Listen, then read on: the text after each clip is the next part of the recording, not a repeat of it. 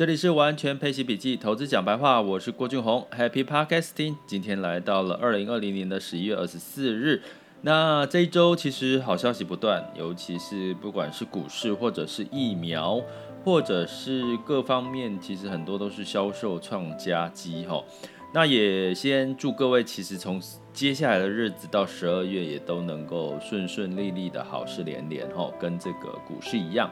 那股市为什么会再创佳绩？因为有英国第三支疫苗哈，是来自于英国的这个疫苗哈，是阿斯特捷利康跟牛津大学的，那他们在第三阶段的这个实验已经这个成功率高达九十趴了。其实第三阶段其实已经下一个阶段就是初步的上市了啦哈，所以这个是。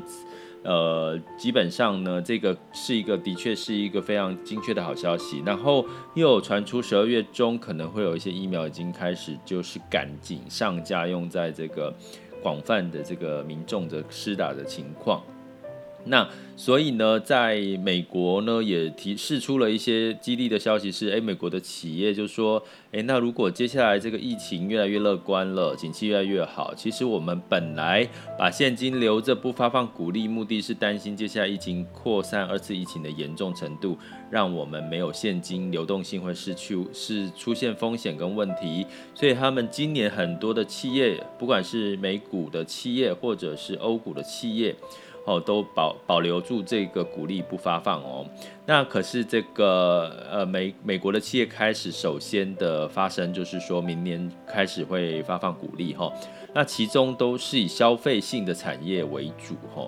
诶、那不得了诶，因为消费性的产业基本上其实是受疫情的严重性也是蛮高的嘛哈、那所以他们率先发难说要这个明年发放股利，我觉得反而是一个可以看好的利利多消息。那反而在欧洲的部分，因为封城这个让它的这个 PNI 领先指标其实是呃比过去哦最新的 PNI 数据是比过去来的低的哈，甚至不到五十哈。那这样的一个情况，其实欧股其实在今年，尤其如果你是买配息类的标的的话，你会发现欧股的配息率降也下降了哈。哦，哦那当然就是因为他们在因为流动性的关系，所以他们把股利没有配出来，就会造成我们的配息基金哈。如果你是投资欧股的配息基金，它的配息率就会稍微下降哈。那这样的情况呢，目前美股开始改善了，那欧股会不会在接下来也有这样子的一个利多？当然就要看它的基本面有没有开始好转。那这个基本面呢，我讲讲讲一下，就是通常你要看这些企业好不好，就是从它的工业生产，不管是从它的利润跟生产值有没有提高跟成长。那像在台湾的部分也公布了最新的数据，工业成长值其实也是在在增加的一个情况哈。所以你会从这方面都可以预估，其实我们已经正式从复苏要进入到成长的初期。那所以这个情况的话，你会看到在昨天的周一的美股呢，其实道琼是相对来讲涨比较多，也就是说周期性的，还有传统产业，哦这些的消费啦，这些航运呐，甚至像这个。在 A 股的这个有关这个煤啦，吼这些呃矿产类的呢，呃原原能源类的呢，也都上涨了哈。那其实这也都代表在这个复苏成长阶段，其实这类就是会先初步先涨的了哈。那这个部分，我觉得大家应该要趁这个时候好好的去关注一下哈，因为呃如果这个时候如果你的配置应该哈还是要。以一部分的配置的股票为为主哈，为重就是股债比可以是五五啦，或者是甚至六五五六债四。可是我要跟各位讲，大家把握这段时间，是因为其实在。呃，十二月之前，因为有这个基本面、信心面跟这个所谓资金面的行情哦，可是到明年的时候，可能因为资金开始呃不需要做宽松了哈，所以可能会造成大家对于明年的股市会不会再这么好的一个疑虑。不过，再跟各位讲一个好消息，就是诶，可能美国的这个费德联准会主席可能会让这个叶伦来当吼。那如果大家有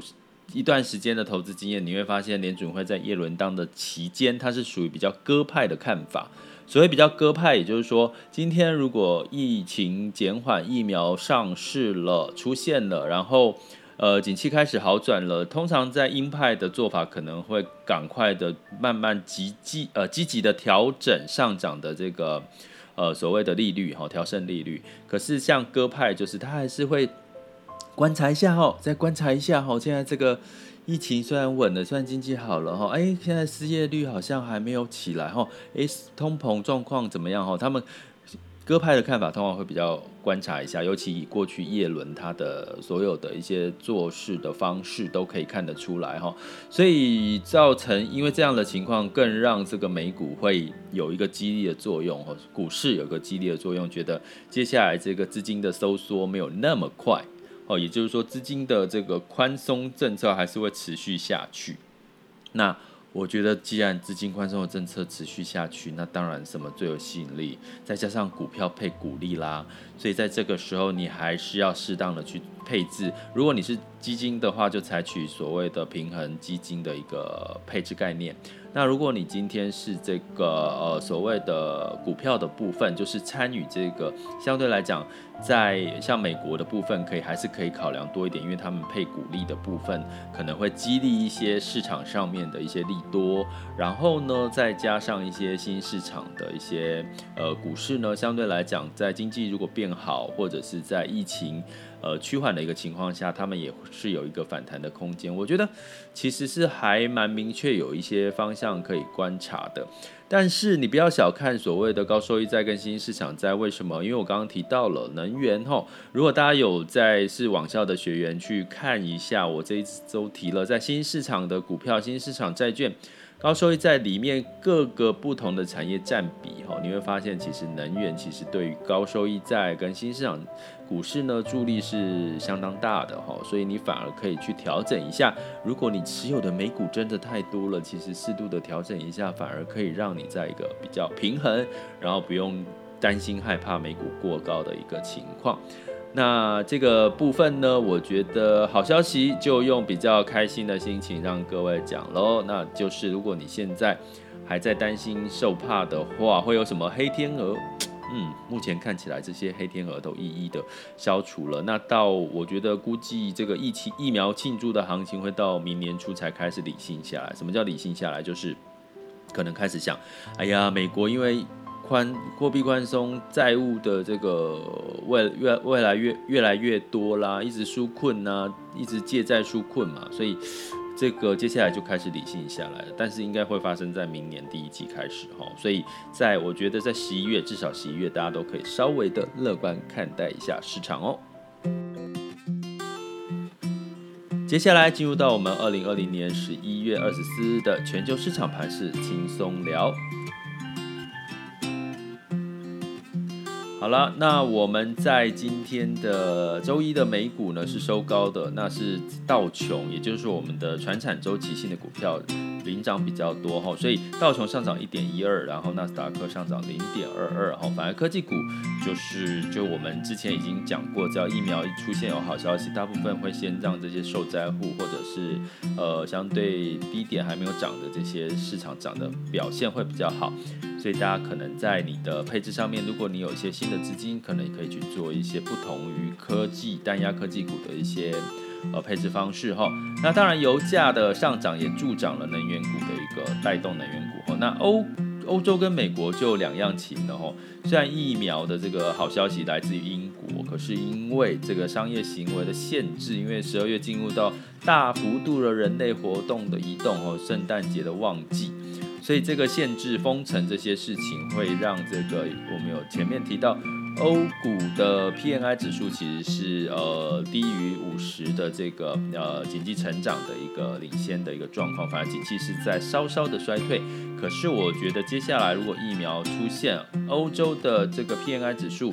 如果越来越好，超过五十以上。